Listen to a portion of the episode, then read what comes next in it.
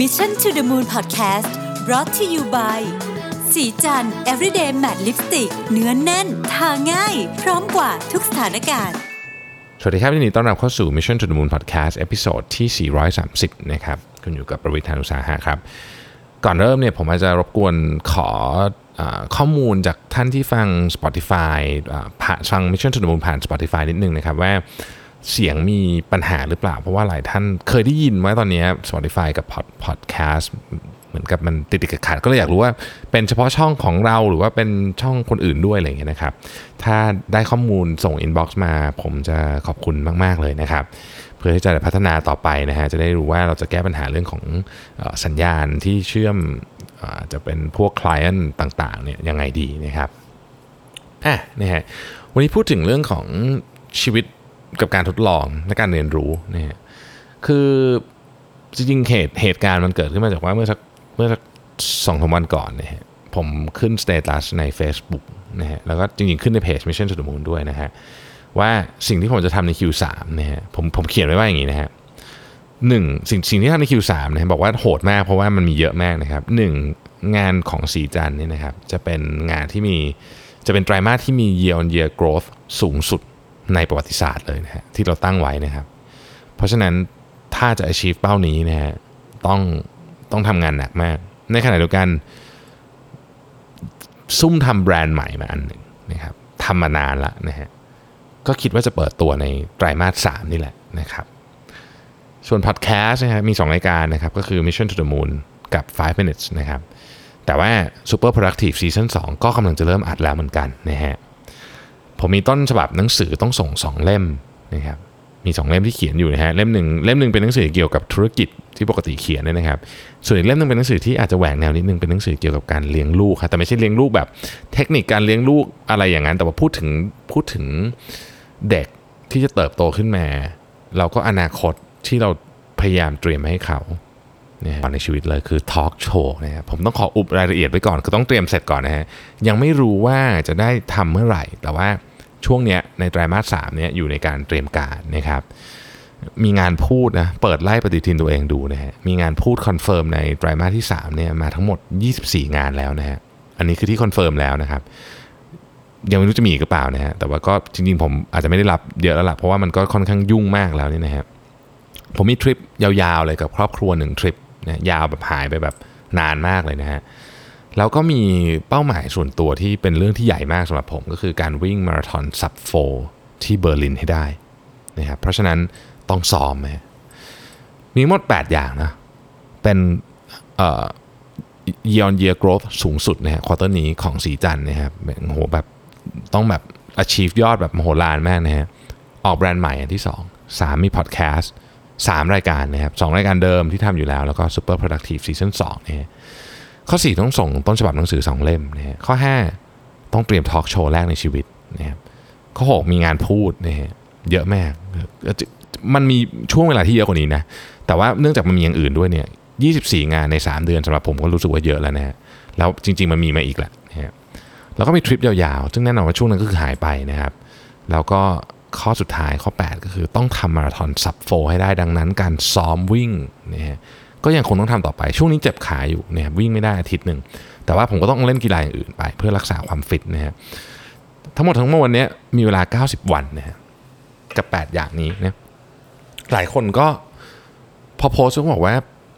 ฟังดูแล้วแบบปวดปวดหัวแทนนะฮะ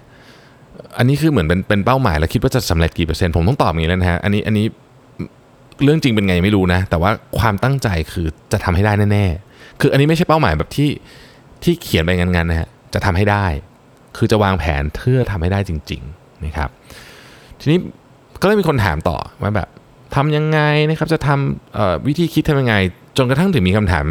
ว่าทำไปทำไมเยอะมากนะครับผมต้องตอบอย่างนี้ก่อนเลยว่าจริงๆเนี่ยผมอย่างที่บอกทำตั้งใจทำทุกอย่างให้เสร็จตามแผนนะไม่ได้เขียนไปแบบเวอร์ๆคิดว่าทำได้หมดนะครับ เอ่อไม่ได้เผื่อด้วย คือคือกะว่านี่แหละเราเราสามารถทำได้นะครับ แล้วก็อีกเรื่องหนึ่งก็คือว่า มันพอเขียนสเตตัสนี้ออกไปเนี่ยมันทำให้ผมได้นั่งตกผลึกนะว่าจริงๆแล้วเนี่ยเราในฐานะ คนคนหนึ่งเนี่ยนะฮะอะไรเป็นสิ่งที่เราพยายามทำอยู่แบบนี้ทำอะไรอยู่นะครับผมก็เลยสรุปมาได้ 6 ข้อนะฮะบอกว่า ข้อแรกนี่คือ life is beyond productivity คือชีวิตมันไม่ได้เกี่ยวกับ productivity อย่างเดียวนะครับมันสิ่งที่ผมกำลังพยายามทำอยู่เนี่ยนะในควอเตอร์สามเนี่ยมันเกินกว่าความต้องการจะพิสูจน์ตัวเองหรือว่าคนคนอื่นละไม่ต้องไม่ต้องการไม่ได้ไม่ต้องการพิสูจน์ให้ตัวเองหรือคนอื่นรู้แล้วแหละว่าเรามี productivity หรือไม่มีนะแต่มันอยู่ในจุดที่ว่าผมกำลังหาวิถีนะแห่งการใช้ชีวิต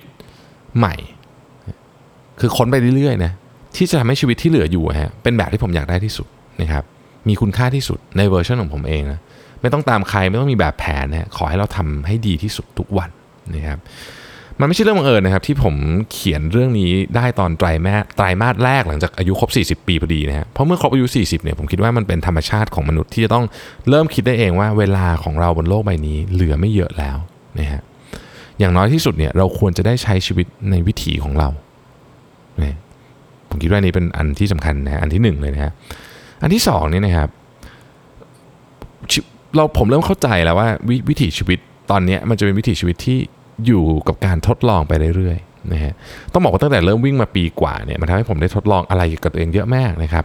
ลองตั้งแต่ว่าออกกำลังกายแค่ไหนคือเยอะไปแค่ไหนคือน้อยไปนะฮะเนี่ยออกเยอะเกินไปก็เจ็บนะฮะทำงานตอนไหนได้งานมากที่สุดนะครับอะไรทำให้เราอารมณ์ดี อะไรทำให้เราอารมณ์ไม่ดีนะครับ คนรอบข้างเราเป็นยังไง expectation ของเราคนรอบข้างเป็นยังไง expectation ของคนรอบข้างกับเราเป็นยังไงนะครับจนกระทั่งไปถึงเรื่องเล็กๆอย่างเช่นเรื่องของการทานอาหารนะครับทานอาหารเมื่อไหร่ดีนะฮะรักษาพลังงานให้สมองได้ดีที่สุดตอนไหนนะครับผมทดลองเรื่องพวกนี้ทุกวันนะฮะอย่างวันนี้อย่างวันนี้ผมทานข้าวมือเที่ยงมือเดียวโดยตั้งใจนะฮะคือคือไม่ไม่ได้สกิปแบบไม่ตั้งใจคือตั้งใจ ตั้งใจจะฟาสยาวก็ก็ก็มีความสนุกไปอีกแบบหนึ่งนะครับ มันทำให้เรารู้จักร่างกายจิตใจความเชื่อมโยง กับโลกทั้งภายในและภายนอกเยอะมากขึ้นมากเลยนะทำสมาธิเสร็จแล้ว ถ้าทำสมาธิตอนหิวข้าวจะเป็นยังไงอะไรคือมันมีมันมีเอลเมนต์ต่างๆ ที่น่าสนใจมากนะครับผมเลยรู้สึกว่าการทดลองชีวิตกับของเราเองเนี่ยเป็นเรื่องที่สนุกมากนะฮะผมเริ่มมองเห็นความเชื่อมโยงนะที่ผมไม่เคยมองเห็นมาก่อนหน้านี้เลยนะครับ เช่น ถ้าบางวันนอนน้อยนะฮะงานที่เป็นงานออฟฟิศปกติเนี่ยก็ทำได้นะไม่ต่างอะไรจากเดิมก็ทำปกติ แต่งานที่ทำไม่ได้เลย จะเป็นงานประเภทเขียนต้นฉบับหนังสืออย่างเงี้ย อืมซึ่งแบบเราก็ต้องมานั่งวิเคราะห์ต่อว่าทำไมอะอาจจะเป็นเพราะว่าการเขียนต้นฉบับหนังสือเนี่ยมันไม่มีฟอร์แมตอะไรเลยนะฮะมันมันต้องออกมาจากความคิดสร้างสรรค์ล้วนๆหรือเปล่านะครับ แล้วก็ไออย่างอีกเรื่องอย่างเช่น การออกกำลังกายเงี้ยผมก็ได้สังเกตว่าโอเค การออกกำลังกายเนี่ยมันมีจุด optimum ของมันอยู่เหมือนกันโดยเฉพาะสำหรับเรานะสำหรับแต่ละคนไม่เหมือนกันสำหรับเราเนี่ยออกประมาณเนี้ยมันทำให้เราสมองดีในขณะเดียวกันร่างกายก็ยังฟิตอยู่ในเกณฑ์ที่เรา เราพอใจ คือต้องบอกว่าทุกคนนะครับจะมีเกณฑ์ของความพอใจที่แตกต่างกันออกไปนะครับผมวิ่งมาราธอนได้ sub-four ต่ำกว่า 4 ชั่วโมงนี้ผม happy ละนะฮะ target สุด ๆ ของผมเลยจริง ๆ ก็คือ จริง ๆ อยากไปบอสตันแต่ว่าเอาเอา target ใกล้ ๆ นี้ก่อนเนี่ยสชั่วโมง 40 อย่างเงี้ยผมก็แฮปปี้มากแล้วนะครับแต่ว่าถ้าเกิดว่าไปไหวนะวันหนึ่งจะไปบอสตันเนี่ยมันต้อง 3 ชั่วโมง 10เนี่ยก็ต้องซ้อมมันอีกเยอะนะครับเราก็ต้องรู้ว่าเป้าหมายในตอนนั้นของชีวิตเราเราจะเอาอะไร เราก็ต้องปรับแผนให้มันถูกต้อง นะฮะแล้วก็เรื่องบางเรื่องพวกนี้ทำให้ผมต้องตั้งคำถามว่าทำไมเนี่ยทำไมเราถึงต้องทำแบบนี้ทำไมเราถึงต้องวิ่งแบบนี้ทำไมเราถึงต้องกินแบบนี้ทำไมเราถึงต้องไม่กินตอนนี้ทำไมเราต้องนั่งสมาธินะครับแล้วค่อยๆ หาคำตอบไปนะฮะการหาคำตอบทำนองนี้เป็นกิจกรรมหลักของผมเลยก็ว่าได้ในทุกวันเนี่ยนะฮะกิจกรรมของผมทั้งหมดที่ผมทำเนี่ยมันวนๆอยู่กับเรื่องนี้ฮะผมจะหาคำตอบนะว่าว่าแต่ละเรื่องที่ผมสงสัยเนี่ยต้องทำยังไงนะครับ เรื่องนี้มันลงลึกลงไปถึงเรื่องที่ซับซ้อนกว่านั้น เช่นความสุขนะฮะผมค้นพบแล้วว่าความสุขเนี่ยมันมาจากการได้ลงมือทำนะฮะมากกว่าผลที่ออกมาสิคือขอให้ได้ลงมือทำนะผลเป็นไงเดี๋ยวว่ากันเนะหรือว่าจริงๆแล้วเนี่ยคนเรามี limit ทุกเรื่องนะฮะคนเรามี limit ทุกเรื่องนะแต่ limit เนี่ยมันเยอะกว่าที่เราคิดไว้เยอะมากเลยนะครับเราไม่มีทางหาเจอเลยนะฮะถ้าเกิดว่าเราไม่ลองลงมือทำเพื่อไป test limit อันนั้นนะฮะดังนั้นเวลามีคนมาถามผมว่า จะเขียนหนังสือดีไหมครับพี่ จะทำธุรกิจดีไหม จะรับตำแหน่งที่ใหญ่ขึ้นความรับผิดชอบเยอะขึ้นดีไหม จะไปวิ่งมาราธอนดีไหม จะไปลงไตรกีฬาดีไหมอะไรเงี้ย ผมบอกเลยครับว่า ผมตอบเหมือนกันหมดเลยเดี๋ยวนี้บอกว่าให้ลองทำนะครับ เพราะถ้าเกิดคุณไม่ทำเนี่ย คุณจะหาขอบชีวิตของคุณไม่เจอ คุณไม่รู้ว่า limit คุณอยู่ไหนนะครับ การหาขอบไม่เจอเนี่ย ได้แต่เพียงสงสัยว่ามันน่าจะอยู่ตรงนั้น น่าอยู่ตรงนี้นะ ผมว่ามันทำให้เราไม่สามารถเต็มที่กับชีวิตได้ คือเหตุผลผมมีแค่แค่นี้นะฮะสำหรับคนที่อยากจะมาลองทำอะไรใหม่ๆนะฮะ ก็คือการจริง ๆ มันคือมันคือการก้าวออกนอก comfort zone ในขณะเดียวกันมันก็คือการหาหาจะเรียกว่าหากรอบใหม่หรือหา comfort zone ใหม่ก็ก็เป็นก็เป็นไปได้นะคือแต่เราเราต้องขยายเนี่ยไปเรื่อยๆไงฮะจนกระทั่งเราเจอว่าอ๋อนี่แหละคือ limit ของฉันฉันได้แค่นี้นะฮะก็เราก็จะเห็นเราก็จะเข้าใจแล้วเราก็จะอยู่กับมันได้ด้วยนะครับข้อที่3นะครับโดยธรรมชาติในชีวิตมันจะค่อย ๆ กรองสิ่งที่ไม่ใช่ออกไปจากชีวิตเราอยู่แล้วนะนะฮะ แต่การทำแบบนี้ที่ผมทำอยู่เนี่ยมันเป็นการเร่งเร่งกระบวนการนั้นให้เร็วขึ้นมากนะครับชีวิตของเราเนี่ยมีทั้งคนความสนใจเหตุการณ์หรือแม้แต่สิ่งของที่เข้ามา เจอกระทบกับเราเยอะมากนะครับของบางอย่างเนี่ยได้อยู่ต่อนะเนี่ยส่วนของบางอย่างเนี่ยจะผ่านมาแล้วก็ผ่านไปนะครับ เราจะรู้ตัวเร็วแค่ไหนว่าอะไรได้อยู่ต่อเนี่ยมันขึ้นอยู่กับว่าความสามารถของตัวกรองของเราเนี่ยเป็นยังไงนะครับผมพบว่าการใช้ชีวิตแบบตารางแน่น ๆ แบบนี้นะฮะ ที่ผมทำอยู่เนี่ยมันทำหน้าที่เป็นตัวกรองชั้นเยี่ยมเลยฮะเพราะว่าเมื่อตารางเรามันเมื่อเมื่อเรามีสิ่งที่เราอยากทำเราต้อง accomplish เยอะเนี่ยนะครับ เราจะรู้ว่าไอเหตุการณ์ตรงหน้าเนี่ยมันสำคัญจริงเปล่า เพราะมันมันถูก test limit ตลอดเวลาว่าโอ้ยเรื่องนี้คนนี้เข้ามาโอกาสนี้เข้ามาจะทำให้ทำนะฮะสมองเราเนี่ยจะจัด priority เรื่องนี้อยู่ตลอดเวลา เพราะว่าเนื่องจากตารางเราแน่นมากสมองต้องทำงานหนักว่าเฮ้ยคุณต้องจัด priority นะ เรื่องนี้ฟังดูดีนะเฮ้ยโอกาสนี้ฟังดูดีแต่แบบ ดูแล้วเนี่ยมันไม่ใช่มันไม่ใช่สิ่งที่เราอยากทำสมองก็จะตัดทิ้งไปนะครับมันจะอนุญาตให้เฉพาะคนหรือเรื่องราวที่สำคัญเข้ามาอยู่ในตารางของเราได้นะครับ ถ้าถ้าเราถ้าเราไม่สามารถเอาเรื่องนั้นเข้ามาได้ มันก็จะได้รู้ตัวทันทีนะจะได้ไม่ต้องเสียเวลาทั้งสองฝ่ายนะครับ อีกอันหนึ่งก็คือว่า แล้วถ้ามันเยอะขนาดนี้จะทำให้เสร็จหมดได้ยังไงนะครับ หลักการจริงๆมันมีอยู่ประมาณ 2 เรื่องนะฮะเรื่องแรกก็คือว่า ต้องทำทีละเรื่องครับ คนเรา multitasking ไม่ได้เราแค่สลับงานไปสลับงานมาเท่านั้นเองฮะความรู้สึกของการเขาเรียกว่าเป็น the illusion of multitasking คือเราสลับงานไปสลับงานมาเราเข้าใจว่าเราทำงานได้หลายอย่างแต่จริงๆเราไม่ใช่อะมันคือมันคือทีละอย่างแหละแต่สลับไปสลับมา แต่คนที่สลับบ่อยฮะมันก็ไม่เข้าโซนสักทีไงมันก็ไม่โฟกัสสักทีสลับงานใหม่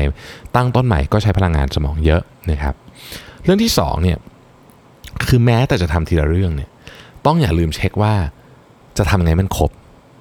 นะเนี่ยผมมี 8 เรื่องถูกไหมฮะคือทำทีละเรื่องก็ก็ทำได้ แต่จะทำไงให้ทุกเรื่องมันครบนะนะฮะ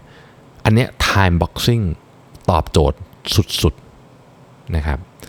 จะทำเรื่องทั้งหมดเหล่านี้ได้คุณวางแผนในชีวิตก็ตามคุณจะทำได้หมดเนี่ยมันอาศัย 2 อย่างนั้นนะครับหนึ่งคือการวางแผนนะต้องมีแผนด้วย 2 คุณต้องมีวินัยครับ เพราะไม่งั้นเนี่ย execution มันพังหมดนะฮะแผนการ planning และวินัย discipline เนี่ยคือเพื่อนแท้ของเรานะฮะข้อ 5 นะครับ สิ่งที่เห็นเป็นปลายทางเนี่ยในระหว่างทางมันยังมีรายละเอียดอีกเยอะมาก เราต้องเข้าใจรายละเอียดด้วย ไม่งั้นเราประกอบจิ๊กซอว์ไม่ได้คือคือเราเห็นภาพอะแต่ว่ามันมีของเล็กๆ ที่คุณต้องทำอีกเยอะเนี่ยอายกตัวอย่างแล้วกัน จะวิ่งมาราธอนสับโฟเนี่ยเบื้องหลังของมันคือการซ้อมนะครับ การซ้อมนี่ไม่ใช่ซ้อมอาทิตย์ละวันนะฮะซ้อมทุกวันเกือบทุกวันนะนะฮะวันไหนไม่ได้ซ้อมก็ต้องทำ strength training นะฮะและอีกอย่างนึงคือการลดน้ำหนักด้วย คือมันมีมิติของการซ้อมด้วยการลดน้ำหนักไปด้วยอย่างในกรณีผมเนื่องจากผมน้ำหนักเกิน เพราะฉะนั้นผมต้องลดน้ำหนักด้วยนะครับเรื่องซ้อมมีโค้ชลดน้ำหนักทำ IF กินอาหารคลีนนะครับถ้าเกิดว่ามันเป็นไปตามแผนนะมันก็ต้องได้ เพราะว่าแผนเราเนี่ยมันเป็นแผนที่ถูกเซตไว้เพื่อให้ achieve เป้า ไม่ใช่เซตไว้เท่ๆ นะครับ เพราะฉะนั้นของทั้งหมดที่พูดมาเนี่ยไม่มีอะไรเกิดขึ้นมาแบบลอยๆนะนะฮะมันมีรายละเอียดทั้งหมดเลย ดังนั้นถ้าคุณตั้งเป้าหมายอะไรเนี่ยนะครับ อย่าลืมนะฮะทดลองกับรายละเอียดด้วยว่ารายละเอียดมันเข้ากับชีวิตคุณไหมนะครับ สุดท้ายซึ่งผมคิดว่าเป็นของที่มันต้องเจอ แล้วมันจะเข้าใจว่าอ๋อมันอัศจรรย์แบบนี้นี่เองนะฮะคือความเชื่อมโยงของเรื่องราวต่างๆเนี่ย จะส่งผลให้เกิดพลังแบบ1บวก1เท่ากับ3 one plus one equals three จริงๆ เป็นชื่อหนังสือของเดฟทรอตนะครับผมชอบมาก คือมันไม่เท่ากับ 2 มันเท่ากับ 3 หรือเท่ากับ 4 นะครับ คือต้องบอกว่าเรื่องทั้งหมดเนี่ยที่ผมผมทำเนี่ยนะฮะมันมันโยงหมดเลย มันโยงหมดเลยนะฮะมันเกี่ยวข้องหมดเลย เช่นทำพอดแคสต์ก็ทำให้การทำหนังสือง่ายขึ้น เพราะว่าผมต้องหาข้อมูลเยอะขึ้นนะฮะการทำหนังสือหรือการทำพอดแคสต์เนี่ยก็ให้ผมได้ทำทอล์กโชว์ นะครับไม่มีหนังสือไม่มีพอดแคสต์ไม่มีทอล์กโชว์นะฮะการใช้เวลากับลูกเยอะๆทำให้เรามีมุมมองชีวิตใหม่ๆเอามาเขียนหนังสือได้อีกนะเนี่ยได้เขียนหนังสือที่ไม่เคยเขียนมาก่อนในชีวิตก็คือหนังสือเลี้ยงลูกอะนะครับการทำเอ่อพอดแคสต์พวกเนี้ยมันช่วยเสริมเรื่องแบรนด์ดีมาก ไม่ใช่แบรนด์ชื่อรวิศนะครับแบรนด์ศรีจันทร์แบรนด์ศศิและแบรนด์ใหม่ที่กำลังจะออก มันช่วยมากเลยนะฮะมันช่วยอย่างแบบคือคือผมไปคุยกับคนเยอะมากที่ ที่ผมได้เปิดประตูเพื่อคุยกับคนเนี้ยเพราะไอ้พวกนี้ที่ผมทำหนังสือพอดแคสต์อะไรพวกนี้นะครับ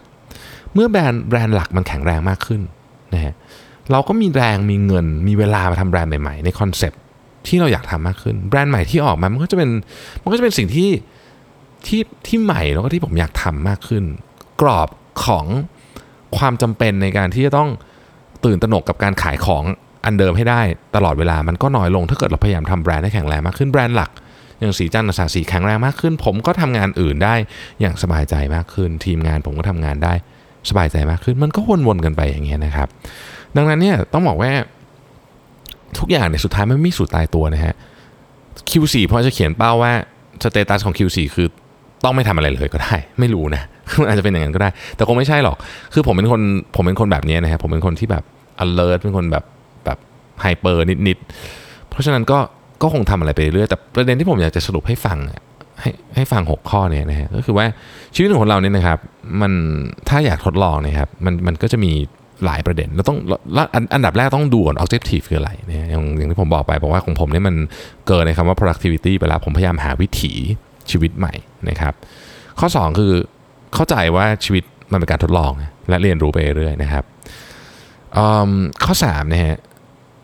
การทำแบบเนี้ยที่ผมทำอยู่เนี่ยมันมันเป็นตัวกรองที่ดีมาก ซึ่งซึ่งเราทุกคนต้องการตัวกรองนะตัวกรองนี้มันจะมีประสิทธิภาพมากนะครับ ข้อ4เนี่ยจะทำให้เสร็จเนี่ยต้องมี 2 อย่างฮะ planning กับ discipline นะครับข้อ5นะฮะปลายทางที่เห็นนะมันมีรายละเอียดเยอะ อย่าลืมดูรายละเอียดด้วยนะครับ ข้อ 6 ก็คือ